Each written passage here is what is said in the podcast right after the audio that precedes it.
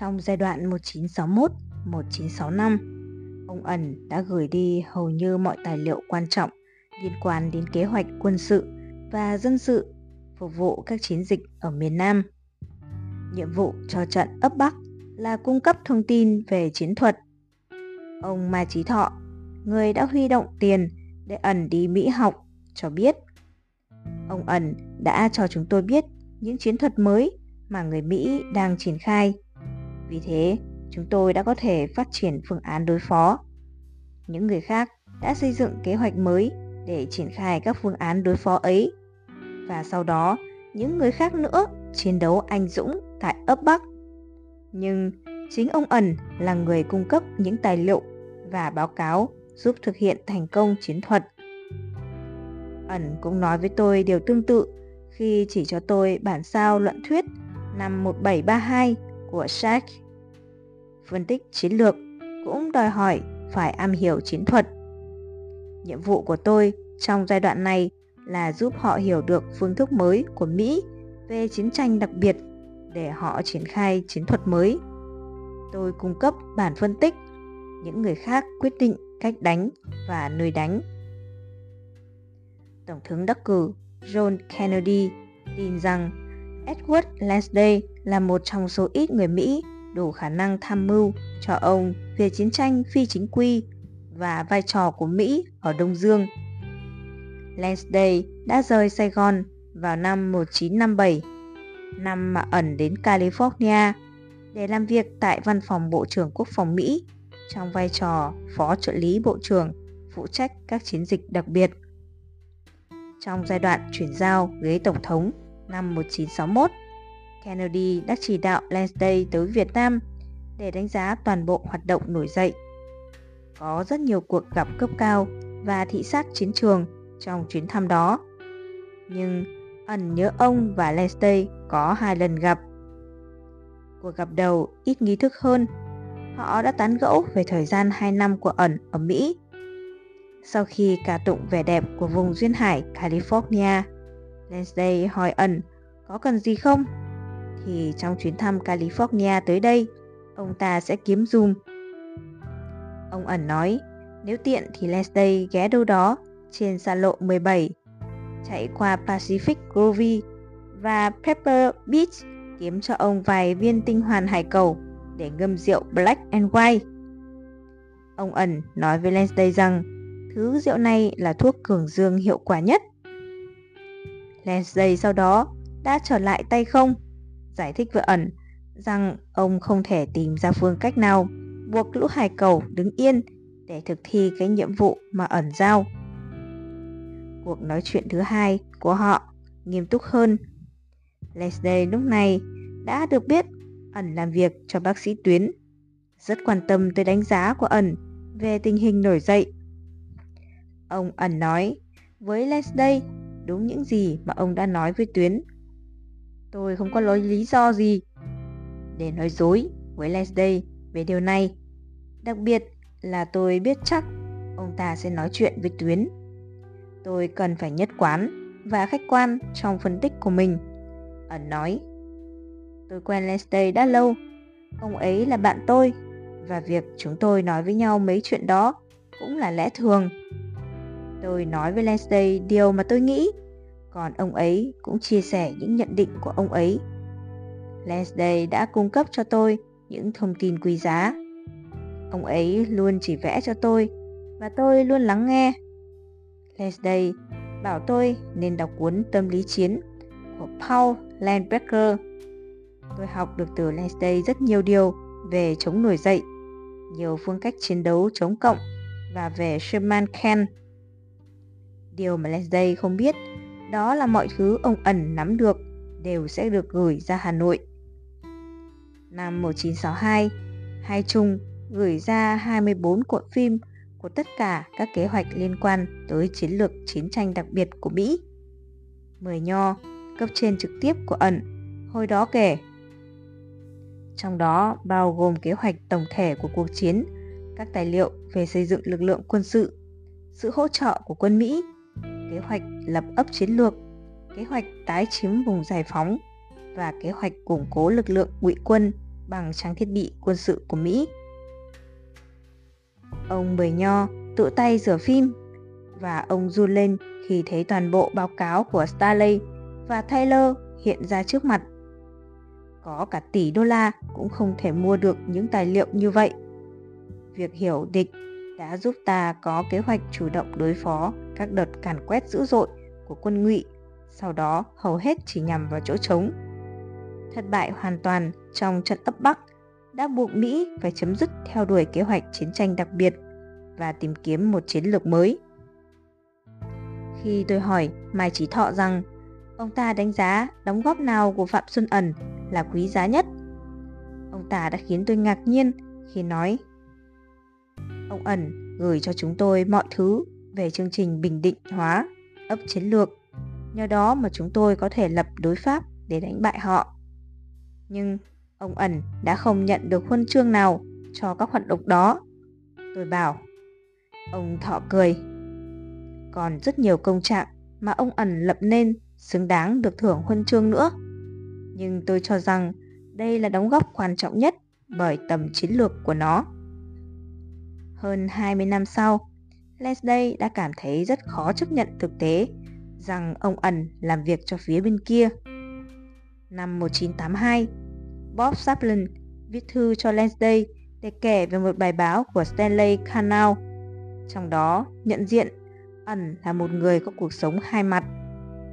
Leslie hồi đáp Tôi không biết điều Canal nói về ẩn và Thảo nhưng tôi sẽ hoài nghi bất cứ thứ gì ông ta nói về những người Việt này.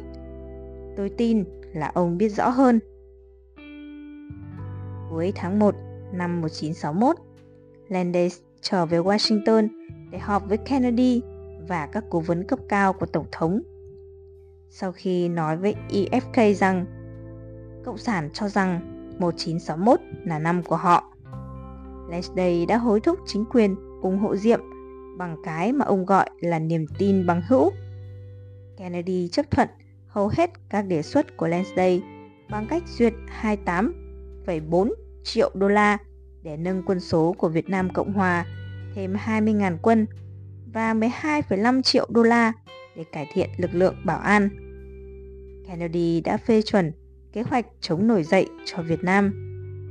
Tài liệu mà sau này ẩn đã có được vào tháng 5, Phó Tổng thống Lyndon Johnson thăm Việt Nam 3 ngày.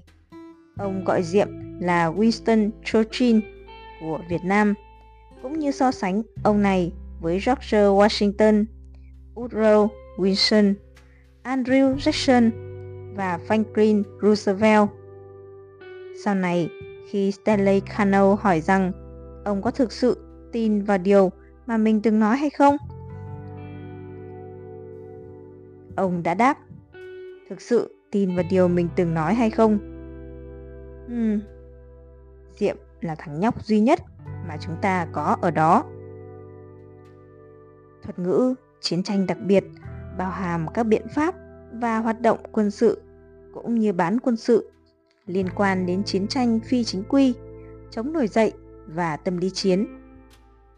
Theo lời của chính Kennedy thì để thắng cuộc chiến các sĩ quan và binh sĩ của chúng ta phải hiểu và kết hợp giữa hoạt động chính trị, kinh tế và dân sự với những nỗ lực quân sự thuần thục trong khi thực thực thì sứ mệnh này. Chương trình chống nổi dậy cung cấp cho quân lực Việt Nam Cộng Hòa thêm nhiều cố vấn, trực thăng và thiết xa để tăng tính cơ động trên chiến trường trong các chiến dịch chống nổi dậy, bao gồm cả vai trò quan trọng của công tác huấn luyện cho lực lượng Nam Việt Nam về chiến thuật mới. Chống nổi dậy còn được bổ sung các chương trình ấp chiến lược, giải hóa chất và chất gây dụng lá xuống các khu vực du kích đóng quân và thiết lập các doanh trại của lực lượng, đặc biệt vốn có vai trò được giới hạn trong hoạt động huấn luyện biệt kích cho Nam Việt Nam. Với niềm tin rằng cần có những ý tưởng mới mẻ về Việt Nam Kennedy đã cử sang một nhóm nghiên cứu kinh tế, dẫn đầu là tiến sĩ Eugene Staley của Viện Nghiên cứu Stanford. Báo cáo của họ nhấn mạnh đến tác động không tách rời của viện trợ kinh tế và quân sự lên tình hình an ninh tại Việt Nam. Nhận diện Việt Cộng là một kẻ thù, tàn bạo, tài giỏi và khó lường, đòi hỏi phải huy động toàn bộ nguồn lực kinh tế, quân sự, tâm lý và xã hội của đất nước này và sự giúp đỡ mạnh mẽ từ phía Mỹ. Ngay khi Stanley từ Sài Gòn trở về, Tổng thống Kennedy đã thông báo rằng tướng Maxwell D. Taylor sẽ thăm Việt Nam với tư cách là đại diện quân sự của Tổng thống. Taylor được tháp tùng bởi Juan Rostow, Chủ tịch Hội đồng Hoạch định Chính sách của Bộ Ngoại giao. Đoàn tới Sài Gòn ngày 18 tháng 10 và dành một tuần tập trung vào vấn đề triển khai quân tại Việt Nam. Ngay khi vừa đến, Taylor và Rostow đã nhận ra rằng tình hình tồi tệ hơn so với hình dung của họ. Taylor cho rằng đây là giai đoạn đen tối nhất kể từ những ngày đầu năm 1954. Không cường điệu khi nói rằng tinh thần của cả dân tộc đang suy sụp. Các cuộc tấn công và đột nhập thành công trong thời gian gần đó của Việt Cộng khiến cho Taylor và các thành viên đoàn công tác nhận thấy rằng cách duy nhất để cứu Diệm là đưa quân Mỹ vào. Bản báo cáo Taylor Rostow cuối cùng đề xuất một kế hoạch toàn diện về việc Mỹ hóa cuộc chiến được trình bày trước Kennedy vào ngày 3 tháng 11. Mô tả một cuộc khủng hoảng kép về niềm tin trong cả quyết tâm của Mỹ lẫn năng lực của Diệm. Taylor đã thúc đẩy sự dấn thân sâu hơn của Mỹ bằng lời kêu gọi đưa 8.000 lính lục quân, kỹ sư thiết yếu và nhân viên hậu cần cùng các đơn vị lính chiến vào đông đồng bằng sông Mekong để thiết lập nền tảng nền tảng an ninh. Lực lượng hỗn hợp 8.000 người này sẽ hoạt động dưới vỏ bọc cứu trợ nhân đạo cho khu vực rộng lớn bị ngập lụt tại đồng bằng. Nhưng thực ra là để tạo ra một biểu tượng rõ ràng về sự nghiêm túc trong các ý định của Mỹ. Taylor tin rằng những đội quân ấy có thể được lệnh tham chiến để tự bảo vệ mình, bảo vệ cho các đối tác làm việc và cho khu vực họ đóng quân. Taylor có vẻ không lo ngại về những nguy cơ xa lầy và một cuộc chiến lớn ở châu Á, vốn là món quà nhưng không ấn tượng. Theo cách nhìn của Hà Nội, những chuyến thăm công khai này gây ra quan ngại đặc biệt lớn. Đây là đánh giá trong một ấn phẩm của Cộng sản vào năm 1965. Miền Nam đã trở thành nơi để quân đội Mỹ thực hành chiến thuật chống quân nổi dậy. Một cuộc chiến thực nghiệm mà trước đây nước Mỹ chưa bao giờ triển khai. Ông ẩn tiết lộ với tôi rằng tướng Giáp rất lo ngại nên đã cử phái đoàn đến Moscow để bàn bạc với các lãnh đạo quân đội Liên Xô về cách chống chiến tranh đặc biệt của Mỹ. Nhưng lúc bấy giờ, người Nga chỉ biết tới chiến tranh chính quy. Ông Giáp sau đó đã cử một đoàn tới gặp các tư lệnh quân sự Trung Quốc từng chiến đấu chống lại quân đồng minh tại Triều Tiên, nhưng họ cũng chẳng giúp ích được gì nhiều. Tôi là người đã làm việc đó. Tôi giúp họ hiểu về phương thức chiến tranh mới của Mỹ và điều đó đã khiến ông Giáp rất vui mừng. Đã có hai kế hoạch thất bại và rồi tôi giúp xây dựng chương trình đối phó. Ngày 28 tháng 12 năm 1962, Sư đoàn 7 Bộ binh Việt Nam Cộng Hòa đóng tại đồng bằng sông Mekong được lệnh thu giữ một máy truyền sóng vô tuyến của Black, quân giải phóng nhân dân, hoạt động gần làng ấp Bắc, vốn đang được một đơn vị Việt Cộng nhỏ với chừng 120 tay súng bảo vệ. Cố vấn cấp cao người Mỹ của Sư đoàn 7 Quân lực Việt Nam Cộng Hòa là John Paul Van, người đã ở Việt Nam trong 8 tháng và chưa từng giáp mặt kẻ thù. Trung tá lục quân Van là một trong những nhân vật huyền thoại của chiến tranh Việt Nam. Ông tử nạn trong một vụ rơi trực thăng tại Việt Nam vào ngày 9 tháng 6 năm 1972. Van ngứa ngáy muốn tham gia trận đánh để ông ta có thể đánh giá xem các tư lệnh quân lực Việt Nam Cộng Hòa đã hấp thu các bài huấn luyện của ông tới mức nào. Ở phía bên kia, viên tư lệnh Việt Cộng cũng đã chuẩn bị giáng một đòn vào các máy bay trực thăng Mỹ. Sự xuất hiện của đại đội trực thăng vận đầu tiên của Mỹ vào tháng 12 năm 1961 đã gây ra nhiều khó khăn cho du kích quân, tương tự như các trận càn bạo liệt do quân lực Việt Nam Cộng Hòa thực hiện vào ban ngày, quét qua các làng mạc để truy bắt quân giải phóng. Lúc bấy giờ, chúng tôi không biết cách nào để chống lại trực thăng và thiết xa. Ông Mai Trí Thọ nói với tôi. Ông ẩn đã cung cấp các thông tin giúp chúng tôi xây dựng một lối đánh ở tầm chiến thuật. Giờ đây, được trang bị một kế hoạch chiến lược mới. Quân giải phóng đã sẵn sàng trọi lại trực thăng. Vài tuần trước, để tính toán tầm bắn hiệu quả nhất, họ đã tập luyện tại vùng Đồng Tháp 10 với mục tiêu là mô hình trực thăng Shawnee và Huey làm bằng giấy bìa gắn trên cọc tre để mô phỏng các đặc điểm bay của chúng. Một trong những sự kiện hiếm hoi trong cuộc xung đột với những chuỗi đụng độ dường như không bao giờ nghỉ ngơi vốn có vẻ như không có ý nghĩa thực chất nào sắp sửa xảy ra. Đó là một trận đánh quyết định có thể ảnh hưởng tới cục diện của cuộc chiến tranh. Neil Sheehan viết Giờ đây, Việt Cộng đang vùng dậy chiến đấu. Tin tức tình báo của Van đã sai. Không phải là một đại đội 120 người. Ông ta đã đối mặt với tiểu đoàn 261 chính quy của Việt Cộng với 320 quân được sự hỗ trợ của 30 dân quân. Nhưng quân lực Việt Nam Cộng Hòa vẫn vượt trội về số lượng lẫn phương tiện. Một tiểu đoàn thuộc sư đoàn 7 bộ binh gồm 330 binh sĩ được yểm trợ bởi hai tiểu đoàn bảo an và một đại đội gồm 13 xe, gồm 30 xe thiết giáp chở quân 113. Thêm vào đó là một đại đội bộ binh dùng xe bọc thép chở quân APC 10 tấn được Việt Cộng gọi là rồng xanh. Tổng quân số lên tới hơn 1.000.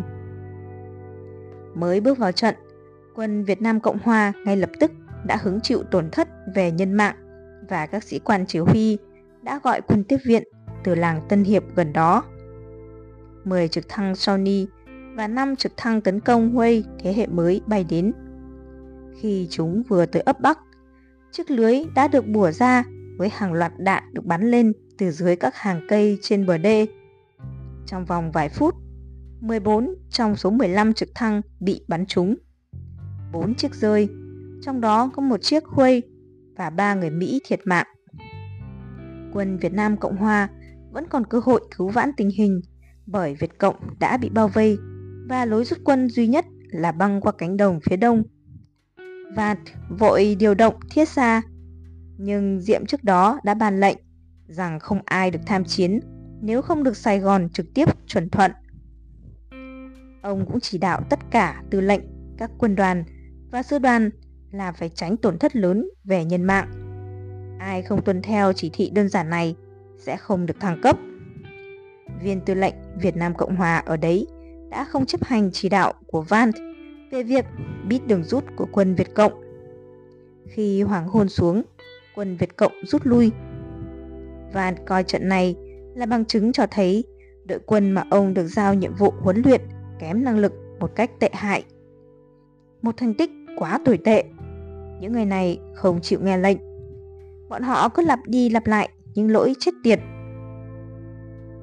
Trận đánh cho thấy những binh sĩ chiến đấu cho quân lực Việt Nam Cộng Hòa sẽ chết uổng mạng nếu đặt họ dưới sự chỉ huy của mấy viên tướng bất tài và chuyên định hót mà Diệm đã đưa vào các vị trí chủ chốt. Trận ấp Bắc đã bộc lộ cái chính sách thăng tiến và bổ nhiệm vào thành phần lãnh đạo quân lực Việt Nam Cộng Hòa mà chỉ dựa vào lòng trung thành với Diệm, chứ không dựa trên năng lực nghiệp vụ là hoàn toàn sai lầm. Ông ẩn nói với tôi, tướng Huỳnh Văn Cao, người được Diệm tin tưởng là nhân vật trung thành nhất với gia đình họ Ngô và đã được thăng cấp rất nhanh, đã bộc lộ cả sự bất tài và hèn nhát. Ông Diệm có những vị tướng chưa bao giờ hoàn thành nhiệm vụ nhưng vẫn được thăng cấp bởi từ họ từng hôn tay Nhu và Diệm. Ấp Bắc là nơi những con gà trống đầu tiên về nhà. Ẩn nói kèm theo nụ cười và nhìn vào bộ sưu tập chim của ông.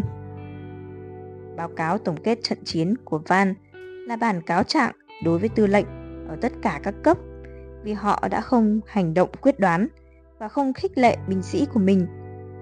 Cố vấn cấp cao của Mỹ, đại tá Daniel Porter, gọi báo cáo tổng kết này có lẽ là bản thân tư liệu nhất, toàn diện nhất, có giá trị nhất và tiết lộ nhiều vấn đề nhất trong tất cả các bản báo cáo từng được trình lên trong năm vừa qua. Không thể đánh giá thấp ý nghĩa của trận ấp Bắc đối với quân giải phóng ở miền Nam và uy tín của ẩn tại Hà Nội. Ấp Bắc trở thành một lời hiệu triệu và Trung ương Cục miền Nam đã phát động một phong trào thi đua ấp Bắc trên khắp miền Nam Việt Nam. Báo cáo đánh giá tình báo đặc biệt của CIA vào ngày 17 tháng 4 năm 1963 kết luận rằng Việt Cộng đã cho thấy họ là một kẻ thù đáng gờm và là lực lượng du kích hiệu quả. Họ đã chứng tỏ sự linh hoạt trong việc điều chỉnh chiến thuật để đối phó với mô thức chiến dịch kiểu mới của Nam Việt Nam. Một nhân tố quan trọng góp phần vào thành công này chính là hệ thống tình báo hiệu quả của họ. Những người mật báo và có cảm tình với họ có mặt khắp vùng nông thôn và rõ ràng Việt Cộng đã duy trì được một mạng lưới tình báo phủ sóng ở mọi cấp trong hệ thống quân sự và dân sự của Nam Việt Nam. Có lẽ đánh giá rõ ràng nhất là bản báo cáo tổng kết sau trận ấp Bắc của chính quân giải phóng, thường được biết đến với tên gọi Tài liệu Việt Cộng về trận ấp Bắc ngày 2 tháng 1 năm 1963. Tài liệu này thu được từ đối phương và được dịch ra tiếng Anh, rồi lưu hành tại Tổng hành dinh của MACV vào cuối tháng 4 năm 1963. Phía Việt Cộng coi trận chống Càn vào ngày 2 tháng 1 năm 1963 là một thắng lợi to lớn của quân và dân ta. Chiến thắng trong trận chống Càn ấp Bắc cho thấy quân ta đã lớn mạnh về kỹ và chiến thuật.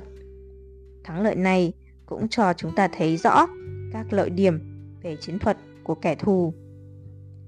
Với những đóng góp trong trận ấp Bắc, ẩn về sau đã nhận huân chương chiến công đầu tiên trong bốn huân chương loại này mà ông được trao tặng. Chỉ có hai tấm huân chương được trao tặng cho trận đánh vào thời kỳ đầu của cuộc chiến tranh này. Một được trao cho Nguyễn Bảy, một chỉ huy thuộc quân giải phóng nhân dân, và tấm còn lại được trao cho phóng viên của Reuters, Phạm Xuân Ẩn vì những báo cáo mà ông gửi về đã giúp thay đổi tính chất của cuộc chiến.